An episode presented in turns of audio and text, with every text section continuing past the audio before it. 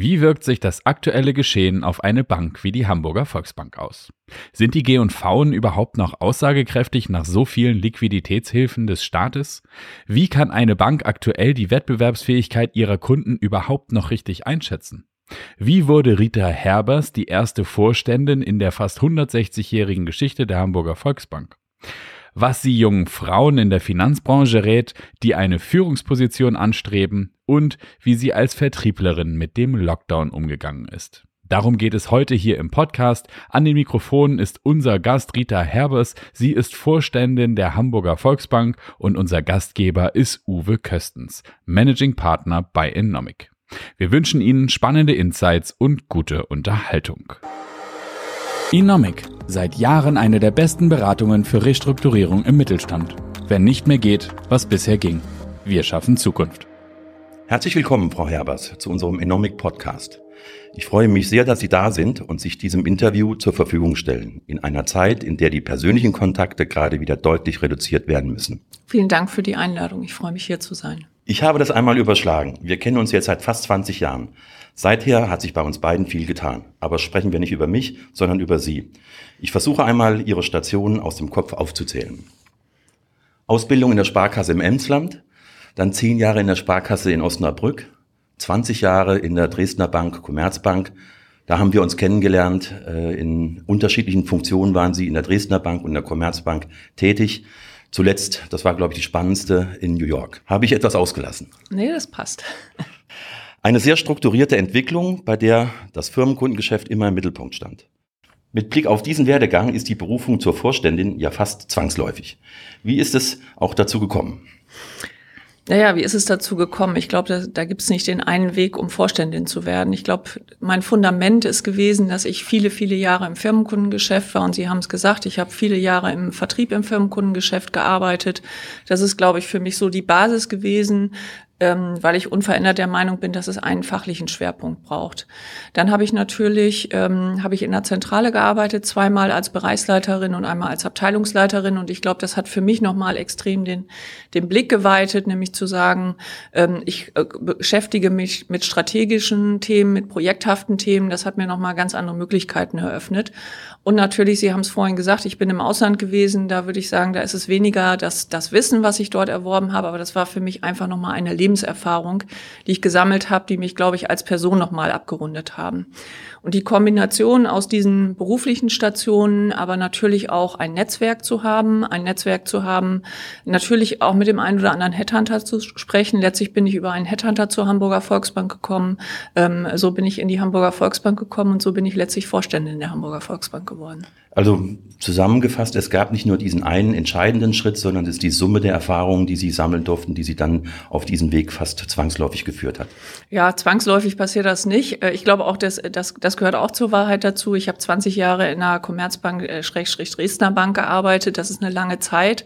Und ja. wenn Sie sich da nochmal überlegen, einen anderen Schritt zu gehen, dann, dann muss es eine Entscheidung hinzu sein. Und für mich war es eben die Kombination aus, aus einmal Vertrieb machen. Ich bin in der Hamburger Volksbank äh, zuständig für die, für den Markt ähm, und aber gleichzeitig das Thema Strategie, Projekte zu besetzen. Und da gibt es nicht ganz so viele, ganz so viele Aufgaben, wo sie das können. Und insofern war das, war das mein Wunsch, das nochmal zu machen und dass ich das in meiner Lieblingsstadt Hamburg machen darf. Äh, da hat irgendwie vieles zusammengepasst. Das freut mich sehr. Wir kennen uns sehr lange und insofern habe ich äh, Ihre Karriere auch so in der Entwicklung verfolgen dürfen. Ich glaube, ein wesentlicher Punkt an Ihrer beruflichen Entwicklung war, dass Sie auch bereit waren, immer wieder sich räumlich zu verändern vom Emsland nach Osnabrück, von Osnabrück nach Hamburg, von Hamburg nach Frankfurt, von Frankfurt nach New York, also und dann wieder von New York über Münster dann nach Hamburg. Das ist schon eine eindrucksvolle ähm, Reise, die Sie dort angetreten haben, aber auch immer verbunden mit der Bereitschaft, diesen Schritt ins Neue, auch in Neuland, in, im sprichwörtlichen Sinne zu gehen. Empfehlen Sie das anderen auch? Naja gut, ich glaube, da, da muss man halt, muss jeder für sich gucken. Also mhm. was, was heißt das dann auch? Und das heißt ja immer ein beruflicher anderer Schritt, aber eben auch eine persönliche Veränderung. Äh, Sie haben das schön beschrieben. Ich habe mich gar nicht immer ganz verändert. Ich bin auch in einigen Funktionen einfach gependelt. Also ich habe nie, mhm. das gehört auch dazu, ich habe nie wirklich in Frankfurt gewohnt. In meinen Frankfurter Jahren, das sind fünfeinhalb Jahre gewesen, habe ich immer meine Homebase woanders gehabt, nämlich da, wo ich dann auch leben wollte. Ähm, also insofern ganz, ganz so viele Stationen waren es nicht. Ähm, das, das hat viele Vorteile. Sie, sie werden einfach, ich glaube, viel offener, viel mutiger und es gibt irgendwie spätestens, ähm, als wenn sie im Ausland sind und irgendwo auch mal bei Null anfangen und nicht das Netz haben, was sie in Deutschland immer irgendwo haben, dann wissen sie irgendwie, irgendwie kann, können sie jedes Thema lösen gefühlt. Ähm, äh, und auf der anderen Seite ist es natürlich auch immer wieder die, die Komfortzone verlassen. Dazu müssen ja. sie bereit sein. Und das ja. ist Natürlich, wenn Sie dann zusätzlich noch eine räumliche Veränderung haben, ist das nochmal eine andere Sache, als wenn Sie einfach in ein anderes Büro gehen am nächsten Tag. Das kann ich gut nachvollziehen. Bei uns in der Beraterbranche ist Flexibilität und räumliche Flexibilität auch unerlässlich. Also hätten Sie mich vor 30 Jahren gefragt, hätte ich mir auch nicht vorstellen können, an drei, vier Tagen in der Woche woanders sein zu müssen, zu dürfen. Äh, mittlerweile macht mir das so viel Freude, dass ich im Moment auch wieder was vermisse in diesen etwas komischen Zeiten, die sich gerade wieder auftürmen. Wir werden darauf ja gleich nochmal zu sprechen kommen. Was raten Sie gerade jungen Frauen in der Finanzbranche, äh, die eine Führungsposition anstreben? Ich glaube, das eine ist, seien Sie mutig. Ähm, ich habe tatsächlich auch mal bei einer Aufgabe, die ich übernommen, übernehmen sollte, da hat mich ein Bereichsvorstand gefragt und meine erste Antwort war, aber das kann ich doch gar nicht. Da hat er gesagt, nun bleiben Sie mal ganz ruhig und schlafen Sie da mal eine Nacht drüber. Ich habe auch eine Nacht drüber geschlafen und, und mich dann abends mit dem Vorgänger ausgetauscht und am nächsten Morgen bin ich auch ins Büro gegangen und habe gesagt, jawohl, ich mache das. Aber das ist, glaube ich, so eine typische, typische Frauenreaktion, die, die erleben Sie, glaube ich, nur relativ selten bei Männern. Ja. Ich glaube, das eine ist Mut haben sie ja. Neugier und letztlich, und das gehört eben dazu, bilden sie Netzwerke. Vernetzen sie sich innerhalb ihrer Branche, außerhalb der Branche mhm. Und suchen sie auch, also das habe ich immer gemacht, den Kontakt zu erfahrenen Menschen. So, das mhm. kann ein Mentor sein, das kann ein formelles Mentoring sein, das kann ein informelles Mentoring sein, äh, einfach um auch das Gefühl zu haben, in welche Richtung geht das denn. Ich glaube, da, das lebt sehr stark vom eigenen Austausch mit, mit anderen. Ja, kann ich gut nachvollziehen. Ähm, Sie haben letztes Jahr, also im, mitten im Corona-Jahr, Ihren Dienst angetreten als Vorständin in der Hamburger Bank. Das war sicherlich sehr speziell mit den Vorschriften und Regularien, die zu beachten waren. Berichten Sie einfach mal. Naja, das war, war in der Tat sehr speziell. Ich bin, ich habe tatsächlich habe ich gekündigt äh, in, nach 20 Jahren in, in meiner alten Funktion eine Woche ähm, bevor der erste Lockdown in Deutschland war. Also, also ich habe auch mitten in der, in der Pandemie habe ich mich aufgemacht zu neuen Ufern. Das Stichwort war, war, Mut. Ja, Mut genau. ist eine Primärtugend. Ja, das, das war Sicht. das war so der erste Schritt. Ähm, und dann, da bin ich äh, letztlich im August gestartet. Ähm, bis dahin habe ich viel im Homeoffice gearbeitet zu der mhm. zu dem Zeitpunkt. Ähm, und dann, als ich gekommen bin, letzten Sommer, und da seien wir mal ehrlich, haben wir ja irgendwie alle gedacht, das, das wird schon irgendwie. Ähm, es ist nicht so geworden, sondern dann kam im Oktober, November der erste Lockdown. Soft Lockdown, ja. Äh, genau, oder der zweite Lockdown war es schon. Ähm, und dann bin ich auch tatsächlich äh, zum Teil im Homeoffice gewesen. Wir sind ein Dreiervorstand und einer von uns war immer im Büro und die anderen beiden haben von zu Hause mhm. gearbeitet. Und wenn sie, und sie, wir kennen uns nun eben lang genug, ähm, ich bin Vertrieblerin durch und ja. durch äh, und mein, mein, meine Freude an, an der Arbeit, die entsteht, wenn ich mit Menschen in Kontakt treten kann. Ob es unsere Mitglieder sind, unsere Kunden, äh, die Mitarbeiter, davon, davon lebt das für ja. mich. Äh, das ist natürlich sehr speziell, wenn Sie im Homeoffice sitzen und eine Videokonferenz nach der anderen haben. Dann haben Sie natürlich auch Kontakt, aber um einen persönlichen Kontakt mhm. aufzubauen äh, und egal in welche Richtung, da ist es natürlich extrem anspruchsvoll, das über einen Videocall zu machen. Das, das gelingt in Teilen und wir haben uns ja auch wieder, wieder gesehen, in Anführungsstrichen, das erste Mal über einen Videocall, als ich ja. wieder zu, als ich wieder zurück war in Hamburg ähm, haben uns dann aber auch im Sommer zum Essen verabredet, weil ja. einfach der persönliche Kontakt ein anderer ist. Das hat mir natürlich die Möglichkeit gegeben, mich mehr intern um die Hamburger Volksbank zu kümmern, mhm. weil natürlich auch jegliche Veranstaltungen ausgefallen sind. Also insofern, wenn, wenn Sie was Gutes an der Situation finden wollen, dann ist es eben genau die Zeit gewesen, wo ich mich mehr um interne Dinge kümmern konnte. Ähm, und jetzt habe ich mich gefreut, im Sommer wieder äh, Kunden zu sehen, ja. Mitarbeiter zu sehen und zwar im persönlichen Kontakt. Aber ich glaube, wir laufen wieder in eine Zeit, Zeit, äh, wo es auch wieder ins Homeoffice gehen wird. Die Inzidenzen steigen dramatisch. Ja. Äh, Ende nicht absehbar. Also wir gehen auch davon aus, dass das Homeoffice auch wieder auf uns zurollen wird, ja. was dann natürlich unter dem Sicherheitsaspekt auch richtig ist, aber schön geht anders. Also mir ging es auch so, ich bin auch ein Kundenmensch, der gerne draußen ist und wenn ich dann den persönlichen Kontakt nicht habe, dann, dann fehlt mir ganz deutlich was. Also insofern müssen wir die nächsten Monate wieder ganz stark sein, ganz tapfer sein, genau. dass wir trotzdem Spaß an der Freude haben. Ja, die Corona-Situation verschärft sich gerade wieder dramatisch. Ich habe es eben erwähnt. Äh, wie gehen Sie als Bank damit um? Also es geht natürlich in erster Linie erstmal darum, ein, ein, eine gute Abwägung zu finden zum Schutz der Mitarbeiter, zum Schutz der Kunden, aber zum anderen natürlich auch äh, eine gute, gute Arbeitsatmosphäre sicherzustellen ja. und Produktivität sicherzustellen. Und wir haben das in der erst in den in jetzt in wir haben ja jetzt Übung wie alle anderen auch. Ja.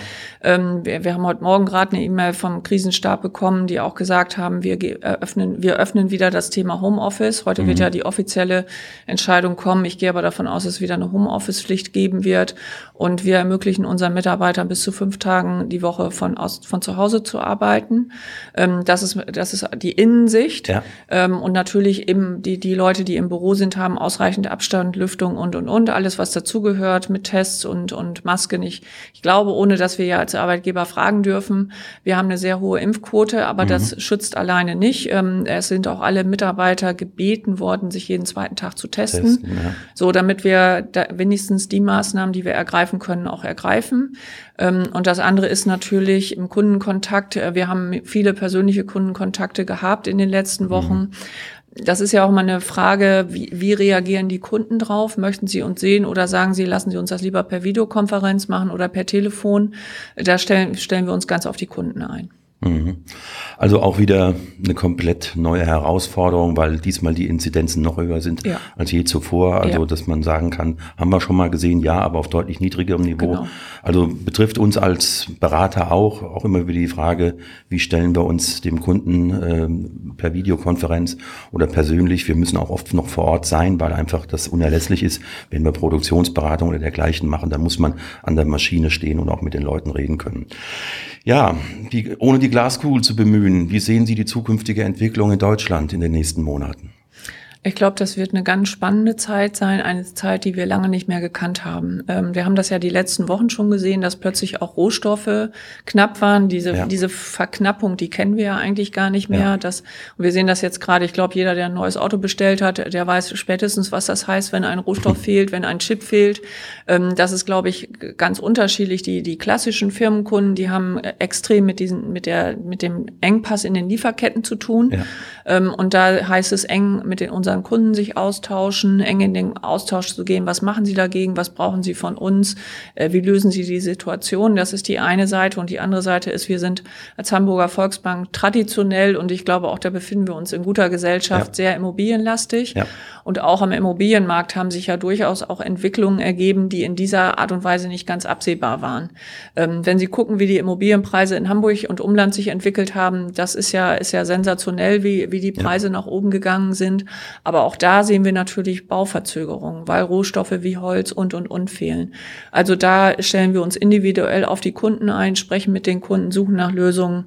Ähm, und dann heißt es gemeinsam, glaube ich, diesen Winter nochmal zu überstehen. Und dann hoffen wir alle, dass es im Frühjahr wieder besser heißt vielleicht dann auch jetzt nochmal wieder genauer hingucken, ob die Dinge dann so laufen wie geplant oder ob es dann zu Ausnahmesituationen kommt, auf die man dann als Kunde, klar, aber auch als Bank reagieren muss, weil man ja nur ungern sozusagen das Risiko äh, erhöht haben möchte. Das ist, glaube ich, dann auch nochmal ein schmaler Grad und die Kunst, damit dann umzugehen. Genau, also ich sage mal so, die, die staatlichen Hilfen in der ersten Welle, das kann man, glaube ich, ganz klar sagen, die, die Corona-Hilfen, ob das jetzt Zuschüsse waren, ob das Haftungsfreistellung bei Darlehen waren und, und, und, das hat ja extrem geholfen. Ja.